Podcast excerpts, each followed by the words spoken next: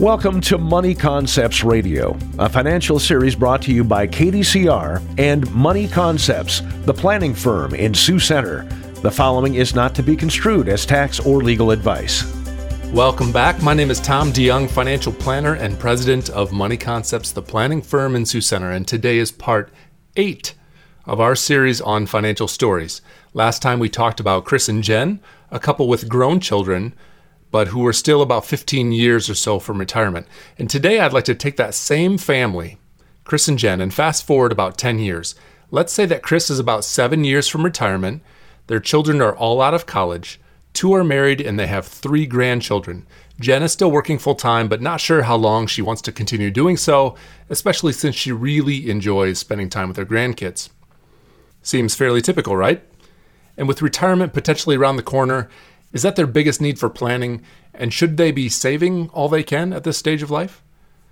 It's possible. It's going to depend on a variety of factors, including expected living expenses, how much they currently have saved, their risk tolerance, social security benefits and when they'll begin taking them, etc. How else can planning benefit Chris and Jen? It seems as if income in retirement is the most pressing planning need. And it is often one of the biggest planning areas in this stage of life. In fact, planning the income for retirement should really start about 10 years prior to retirement.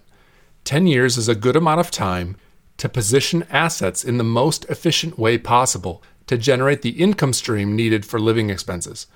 But life doesn't stop at retirement. Many will continue to work part time, donate their time, turn a hobby into a small business, etc. All of this takes planning. Retirement wasn't meant for collecting an income stream, playing a little golf, doing a little traveling, and spending the rest of the time on a couch. We call them retirees, but they still contribute so much to our economy and our communities. What other planning needs might Chris and Jen have that could use attention? Again, an estate plan review would be helpful, including wills, trusts, powers of attorney, both medical and general, medical directives, etc. Life changes over time. And along with that comes changes in your estate plan preferences. Maybe one child has demonstrated that a large lump sum inheritance will be hazardous to their spiritual and even financial health. We call that sudden wealth syndrome. And with children who are financially independent, many parents choose to increase the amount they will leave to charity at this stage of life.